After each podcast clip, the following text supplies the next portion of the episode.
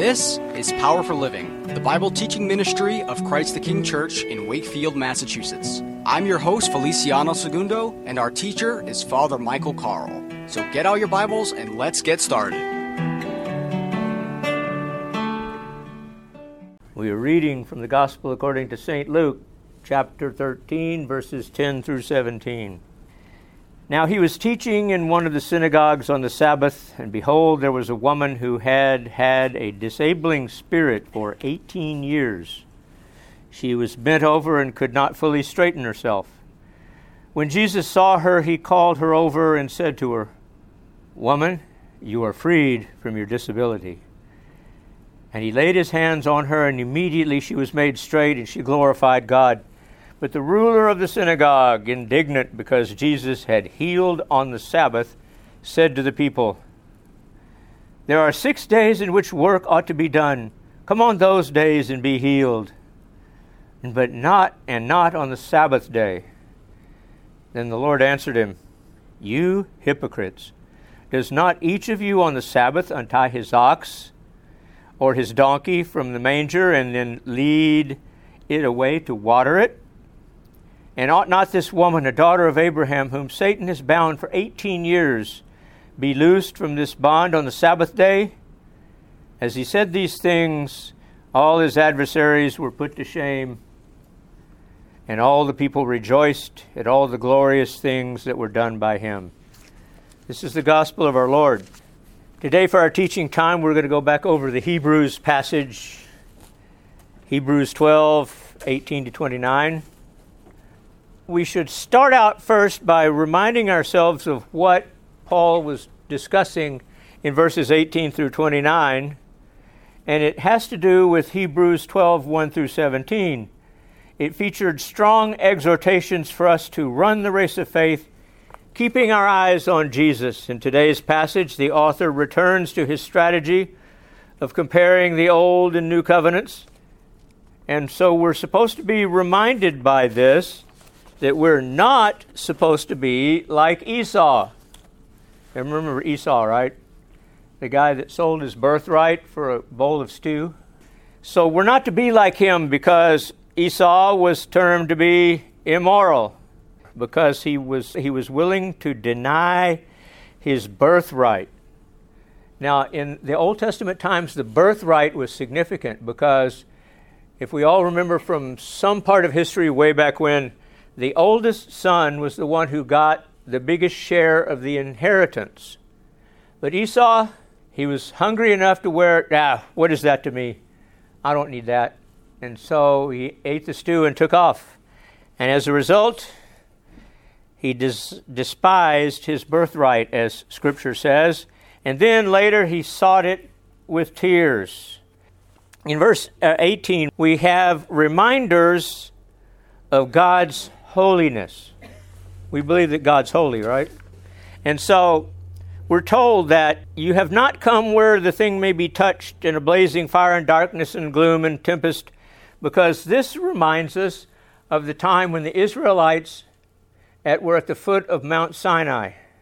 If you remember the story, when God appeared at Sinai on the top of the mountain was red with fire and smoke, and he thundered out his voice voice was just booming anyway. Then they heard trumpets, and the people were all frightened and scared. And it says here in verse 19, in the sound of a trumpet and a voice whose words made the hearers beg that no further messages be spoken to them, for they could not endure the order that was given if even a beast touches the mountain, it shall be stoned. And we need to remember that stoned does not mean the modern day definition of that word it refers to being thrown, having rocks thrown at you until you died. So nobody was supposed to touch that mountain because God was there and it was holy. And that is pretty intense if you think about it. It was indeed so terrifying that Moses said, I tremble with fear. Now, Moses was the guy who met with God face to face. And he went up on the mountain and was in God's presence for 40 days. But he said he was even trembling with fear at that time. And in one of the Table Talk devotionals from a few years ago, it said, What we might miss if we are not careful, however, is that the people witnessed more than the natural phenomena that attended the Lord's meeting with Moses and Israel. Along with such things, the people actually heard the voice of God as he gave the Ten Commandments. Moses says this explicitly in Deuteronomy 4 11 through 12, and it is implicit in Exodus 20, verse 19. The divine voice we see in verses 18 and 19 inspired terror in the hearers and among the Israelites. This does not surprise us. Scripture routinely describes the voice of God as being deafening in its loudness and destructive in its power. So, what does all of this mean? Does it mean that even today we're supposed to be trembling at the thought that God is near? No. What it does mean is that we need to approach God humbly and not go up there like you're meeting a friend on the street corner and saying, Yo, buddy, how are you? You know, give me five and all that. You don't do that with God. You approach Him humbly, realizing who He is and who we are. And that was reflected in how Moses responded to everything there. He was even afraid. And this was the dude that was called a friend of God, too. Now it says, But you have come to Mount Zion and to the city of the living God the heavenly Jerusalem, and to innumerable angels in festal gathering, and to the assembly of the firstborn who are enrolled in heaven, and to God, the judge of all, and to the spirits of the righteous made perfect, and to Jesus, the mediator of a new covenant, and to the sprinkled blood that speaks a better word than the blood of Abel. What we're seeing here is that God was leading them to something better than the mountain better than the tabernacle. God is leading them into his very presence, and he's actually giving, say, like a foretaste of the eventual glory of the heavenly city. He's talking about Zion here, not Mount Sinai. We know that Mount Zion frequently is referred to in, in the Bible as the holy city, God's presence, where there is peace and there is tranquility, and there is ultimate stability. And the author is making it clear that the Mount Zion of which he speaks is not the earthly Jerusalem either, or its temple, but the heavenly Jerusalem. This would be the Jerusalem we read about in Revelation 21. Now, the Father is referred to as the judge of all. This is not the designation we might expect, and yet it makes perfect sense. The revelation of God at Mount Sinai highlighted his holiness, which prompted the Israelites to shrink back in fear. At Mount Zion, God is present as well, and with some of the same evidences of his holiness, yet when we get there, we don't have to shrink away in fear. Why is this? It's because the Father's wrath has been satisfied by the sacrifice of Christ. So we no longer have to fear ending up in God's presence. Now, in verse 25, we, we read that, See that you do not refuse him who is speaking. For if they did not escape when they refused him who warned them on earth, much less will we escape if we reject him who warns from heaven. In other words, don't disobey and don't ignore God. When God is speaking to you, give him your undivided attention. I think if I saw a vision of a heavenly angel or something like that, I would probably give it my entire attention too. You know, how would you react if you saw Gabriel standing before you saying, I have a message for you? Would that get your attention?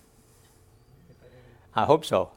So, or if you saw a burning bush, would that get your attention? Especially if it wasn't being burned up, but there was a flame in it.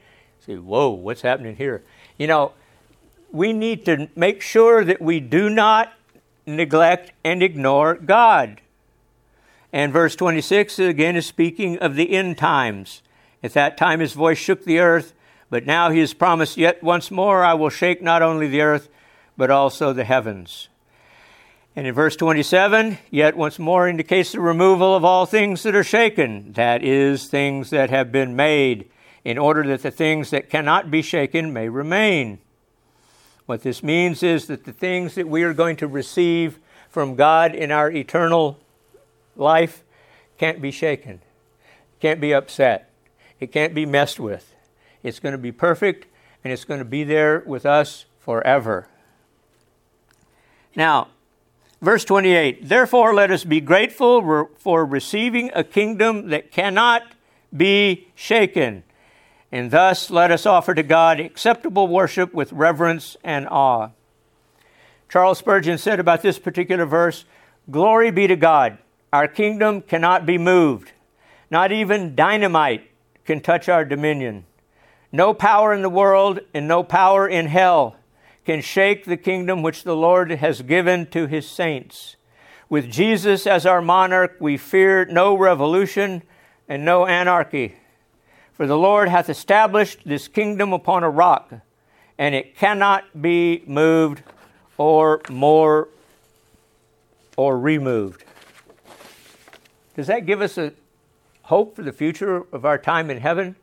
That we're going to get a reward that is so wonderful, it's so gracious, and so beautiful, and so stable that it can never be taken away, and that we would live in the presence of the Lord forever. Now, the last verse a good way to end that paragraph, I think, for it says, For our God is a consuming fire. Now, that might put fear in some of us, but let's look at this two ways. It's appealing to the Israelites to obey God. Moses warned that your God is a devouring fire, a jealous God. Now, the author of Hebrews issues the same warning, changing your to our. He warns that the Creator God and the loving God will also be a consuming fire for those who disobey him. So our God is a consuming fire, but that's going to that particular part of the fire is going to be for the for the ones who are not regenerated or saved or the ungodly ones. There is another way that our God is a consuming fire. And that's the kind of fire that we that Paul was talking about in 1 Corinthians 3. And in all of those stories where you hear about somebody going to a goldsmith or a silversmith shop and putting the metal to the fire, what does it do? It burns off all of the impurities. And when we go through times of testing and when we go through difficult situations, that's our God being the consuming fire. How do, you, how do we know this? Because there's something inside of us that He wants to work with. There's something inside of us that He wants to fix. And He wants to burn off the impurities and change our perspective on life in general. He wants to change our focus. He wants us to be focused on Him. And He wants to get rid of or burn up everything that stands between us and God. In other words, He's trying to purify us. So our God is a consuming fire in that way too. Yes, there is judgment for the ungodly. But here, the consuming fire means the pur- for those who are saved, the purifying fire this, this stuff that's going to burn off the impurities. So when we have a test or a trial, the thing to do is not say, God, what are you trying to do to me? We need to ask God, God, what are you trying to work inside of me so that I can be more like you or that I can be more like Jesus? That's the right question to ask at that moment when we go through a time of testing. Or he's just trying to get us to learn to trust him more through the difficult times. So that's how he is a consuming fire for those who belong to him. Amen. Thank you so much for joining us for this week's edition of Power for Living. If you happen to miss any of our other programs, be sure to go to our podcast page at christthekingnorthshore.podbean.com. And you can also visit our website at www.ctknorthshore.org. If this program has been a blessing, feel free to let us know. Write us at Power for Living, care of Christ the King Church, 4 Railroad Avenue, Suite 309 in Wakefield, Massachusetts, 01880, or you can also send us an email at christthekingnorthshore at gmail.com. You can be a part of this gospel ministry by becoming a patron of Power for Living. You can find out how by clicking the Become a Patron button at the top of our podcast page. That's it for this week, and until next time, remember that Jesus is your power for living.